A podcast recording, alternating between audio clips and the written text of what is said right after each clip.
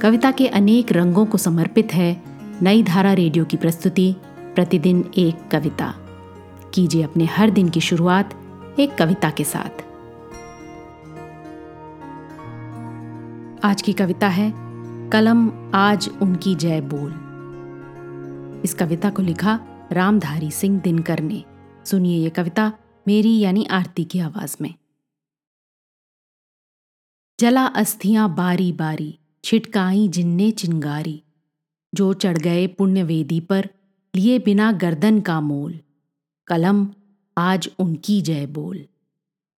जो अगणित लघुदीप हमारे तूफानों में एक किनारे, जल जल कर बुझ गए, किसी दिन मांगा नहीं स्नेह मुँह खोल। कलम आज उनकी जय बोल। पीकर जिनकी लाल शिखाएँ, उगल रही लू लपट दिशाएँ जिनके सिहनाद से सहमी धरती रही अभी तक डोल। कलम आज उनकी जय बोल। अंधा चकाचौंध का मारा, क्या जाने इतिहास बेचारा।